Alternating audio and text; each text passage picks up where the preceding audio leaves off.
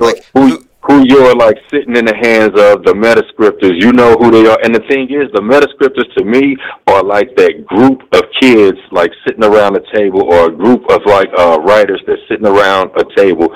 Some younger, some older, and they're trying to come up with this scenario. And the younger ones are saying, let's go listen on the internet to see what the hell, like, you know what I'm saying, the art of thinking out loud, or, you know what I'm saying, IPS is like, you know what I'm talking about. They seem to be a little bit close on the things. I think they go see what the hell we know, and then it's like they start and they go leak on to, like, you know what I'm saying, Netflix situations, because I told you, I've seen several characters in shows that I think are patterned after you.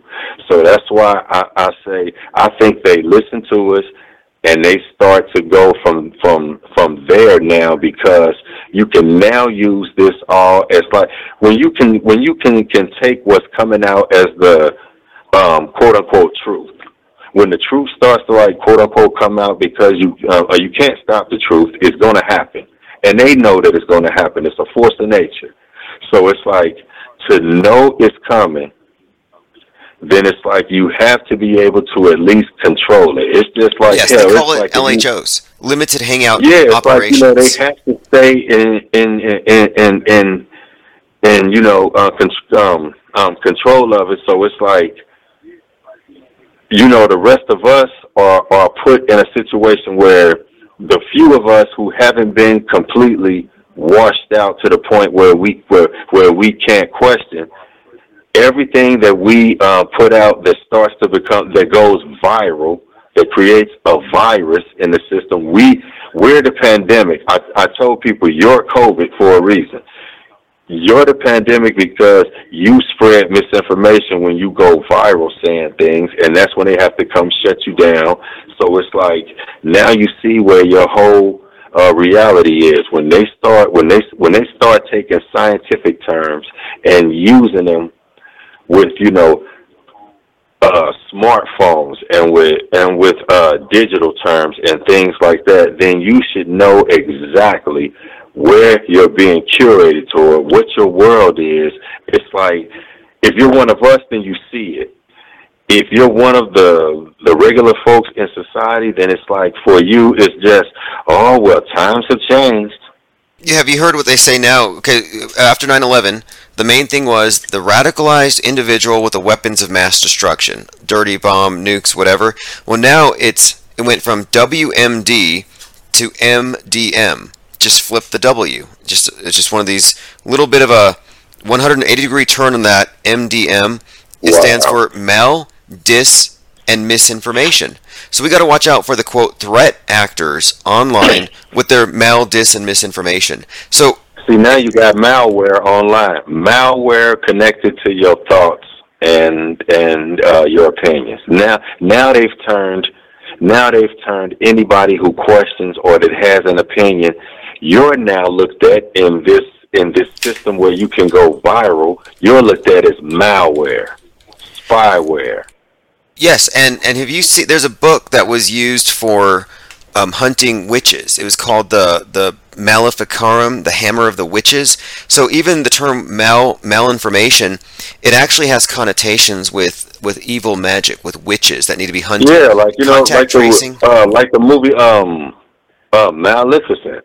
You know what I'm saying? Maleficent. Yes. Like, yes. You know, anything malevolent. Like, you know what I'm saying? Like, anything that has to do with something that's evil, that term is at the beginning, so it has a negative connotation. So it's like, anytime they put it onto something, that's the reason I said society, for the most part, is like so dumbed down that they don't even look up the etymology of words, anything, and you're looked at as somebody that you know. It's new you're too, looked though. At as somebody that's like you're some kind of nerd, or you're in the, or you're. It's like, now if you're somebody that's into like of a lot of information, and it's like you're looked at as somebody who's a threat. So you almost have to rebrand yourself under the title of being some form of like entertainment, because if you don't say that you're entertainment, then it's like you're looked at as spreading misinformation. So I just say I'm entertainment, so I put some comedy with it, everything, because if you don't, you're looked at as spreading misinformation, malware in a system where you can go viral. It's crazy. Yeah, and you know what? After that term, malinformation, that term was released by the DHS. And I saw only a couple other news outlets covering it, and they said, what is this? What is malinformation? Why did they have to invent a new term from misinformation? And when I heard malinformation, it immediately made me think of Maleficent, of the witch's hammer. This idea that we are witches, and you have the new Inquisition. And that would be, of course, and you know what else is crazy? When we bring up that movie and, you know, the headdress and everything that she had on, Chloe Bailey had on a dress with that exact same type of horns and everything. Beyonce wears it. Rihanna wears it. All of them wear it. It's like, and it starts, and it's like, I noticed that even when some of these things are done in the past, it's like the algorithm will start picking them back up, and they'll start republishing these photos, these articles. They'll start publishing blogs that might have wrote about them 2-3 years ago with this on. They'll make it news, I think, so that they can start to put these symbols, these images in your mind, so that wherever they want to take it, if they see... because I think when they see us starting to dig too deep into it, and we really start to get into certain grounds in the rabbit hole that they don't really want us in, then that's when they send out the guardrail committee, and they start making us look real cartoonish. But they start putting out movies, and they start putting out Netflix specials or television shows or whatever, or they put out comedies. Oh, recently, Daily Beast has a writer. Her name is Kelly Whale, and she wrote a book called Off the Edge. And I used to have a lot of respect for her work, because I thought, here's a writer doing a deep dive, spending 4 years among people she apparently despises, and that she's going to come up with like the definitive book on the Flat Earth movement. And no, it was all a hit piece, and her final distillation was, oh, Flat Earthers are a bunch of Nazis who are really bad at rapping. And I'm like... Wow. That does not reflect anybody other than Eric Dubé. And Nazis have nothing to do with questioning the shape of the earth, but what they have done is they've just mastered this way of demonizing the outsider, so the masses don't even look. It's just like when we said on the last call, when they attach Candace Owens to it. And the way people feel about Candace Owens is the way they'll feel about anything she speaks on. So if she says, I like the color pink, then it's like anybody who doesn't like Candace Owens now hates the color pink.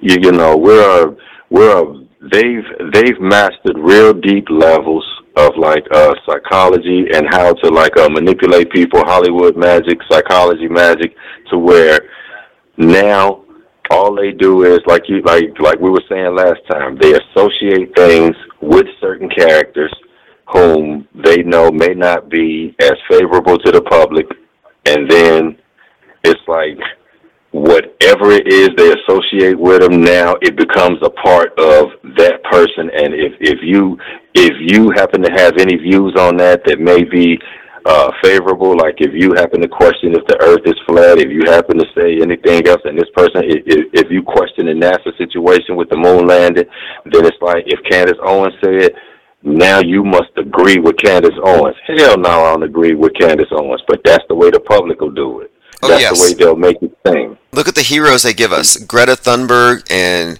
Kyle Rittenhouse. So you have a hero for each side, and each side finds the other side's heroes repugnant. Then you find out that Greta and Thunberg, the most popular child crisis actors, were born on the exact same day, January 3rd, 2003. It's manufactured. And if you follow either side, those characters have puppet masters. And if you're following them, it's your puppet master too.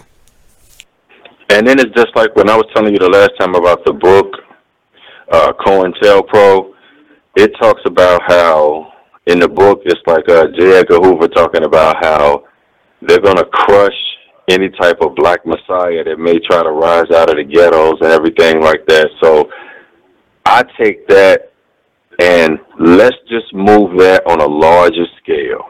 Let's move that on a larger scale. This is where I tell people I take that book now. If they had a government program, the counterintelligence program, COINTELPRO, if they had a program dedicated to watching, quote-unquote, black folks in the ghetto that they felt were doing like a lot of things like that may have been questionable, making too much money here and there, yada, yada, yada. If they had an organization that was doing that, wouldn't you think that that would just be a splinter cell organization from something much bigger?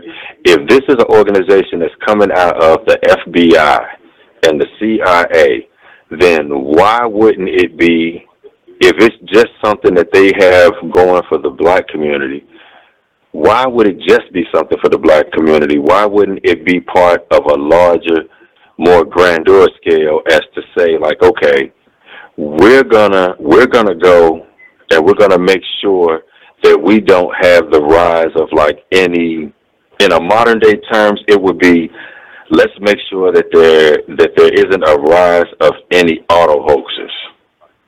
We can't have successful auto hoaxers out here because they may go spread a virus in society, go viral, and the information, the malware they're spitting may get into the system and affect our groundwork that we've already set up. And it's like, so I think that now what it is, like you said, I think that it's a situation where they have to control how we perceive things, because if they can control our perception, then it's like I said, they're already in our heads. So, you know, we're got to be extensive too. They control every potential threat demographic. Timothy McVeigh was obviously an FBI creation, and right. So any person that might offer some kind of legitimate challenge to the system is likely to be controlled so that they can control everybody behind them. And that's been the case. And I did see an example. The guy that burned those 3 Masonic lodges last year, well, all of his social media postings looked like he was quoting us from here, but badly. So I think they do, in fact, invent characters to demonize entire think tanks. I think they invent characters for think tanks, and I think they also, I think what they'll do with this this character invention, because I've seen like a few folks, no story in particular, but it's like I've seen like a few things happen over the years with certain people, like you know, an event may happen and a person's face is plastered all over the internet. For 2 weeks, this person's face is there and they're talking about it. But it's like in the second week, it's dying off a little. And then it's like by the end of the week, it's gone and the story is gone and you're not even hearing anything about it. And it's like, I think what a lot of people aren't really like thinking about is it's not that the story died down, that people stopped talking about it. It's that they stopped giving you access to the information that people were talking about, to where they control what's now online. So it's just like, if you know that somebody got shot up the street from you and you're constantly talking to the people in the neighborhood, then you're getting the updates. So you know what's going on with the person, what's going on with the situation. The rest of the world only get the initial update. So it's like, if there are any other updates, the news, if you don't get mainstream media pushing it as to where they become that vehicle for it, they know that the rest of society won't even go look for the story if it's not something mainstream media or one of their smaller outlets is pushing. So it's like once that week goes up, because it's like now, something don't even get 2 weeks. I would say if it happens on Monday, by Thursday, something else is happening, and you're not even thinking about that anymore. Oh, so yeah. Like look, radical Islam was cured by COVID. COVID was cured by Putin. And Putin seems to have been cured by Will Smith slapping Chris Rock. Just one thing slaps the other thing off the news cycle and off the minds of the masses. And it's like I said, and the Will Smith situation like that, that's just like with the Jussie Smollett situation, when that was with the whole courtroom situation like and everything. I think that we're looking at bad acting on the world. It's I'll put it like this. We see it as like bad acting on the world stage. Everybody else is seeing it as like it's just their reality. It's almost like people in the movie They Live. Like it's almost like people are just watching, and it's like we have on contacts or something. So it's like we see it like to where we can add and like, man, this don't look real. This don't look right. Like, you know, other people are like just really drawn into this, and I think that now they can give us ridiculous situations, and it's not ridiculous anymore. No, it's not. It's clown world now. We're looking at now Saturday Night Live level world stage events that could actually be looked at as being comedy. The slapping and everything, that was a Saturday Night Live skit comedy, that type of level. So it's like now we're looking at, this is where we're at as to where they could actually use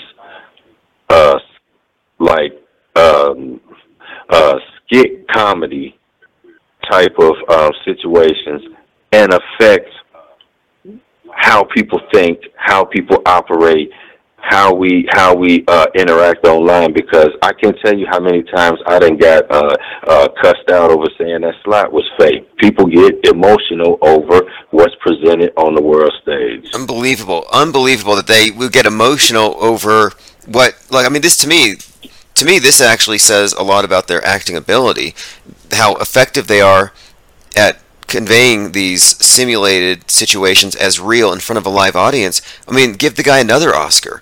You know, this is, to me, I think that right. It must be so funny to be in the know on the inside and to know the whole right. world has no clue. That's why you can see the duper's delight, because they get a rush out of this thing. See, and I think that's the reason, like I said, with the Will Smith situation, I think that's the reason with all of the other actors in attendance, I think that a handful of them knew that something big was going on. I think, like I said, most people faces, and I don't know what the rest of the crowd look like. I only know the few collages I've seen of a couple like well-known celebrity faces. They look kind of shocked, like they weren't in on the skit. But there are a couple other faces that look like they might have known it was going to happen. Like they may have known something was going to happen with it being the Oscars. That's why I'm saying I just don't get why most people don't just question first. This is one of the biggest, most esteemed celebration of acting. Everybody in the room is an actor or they're involved in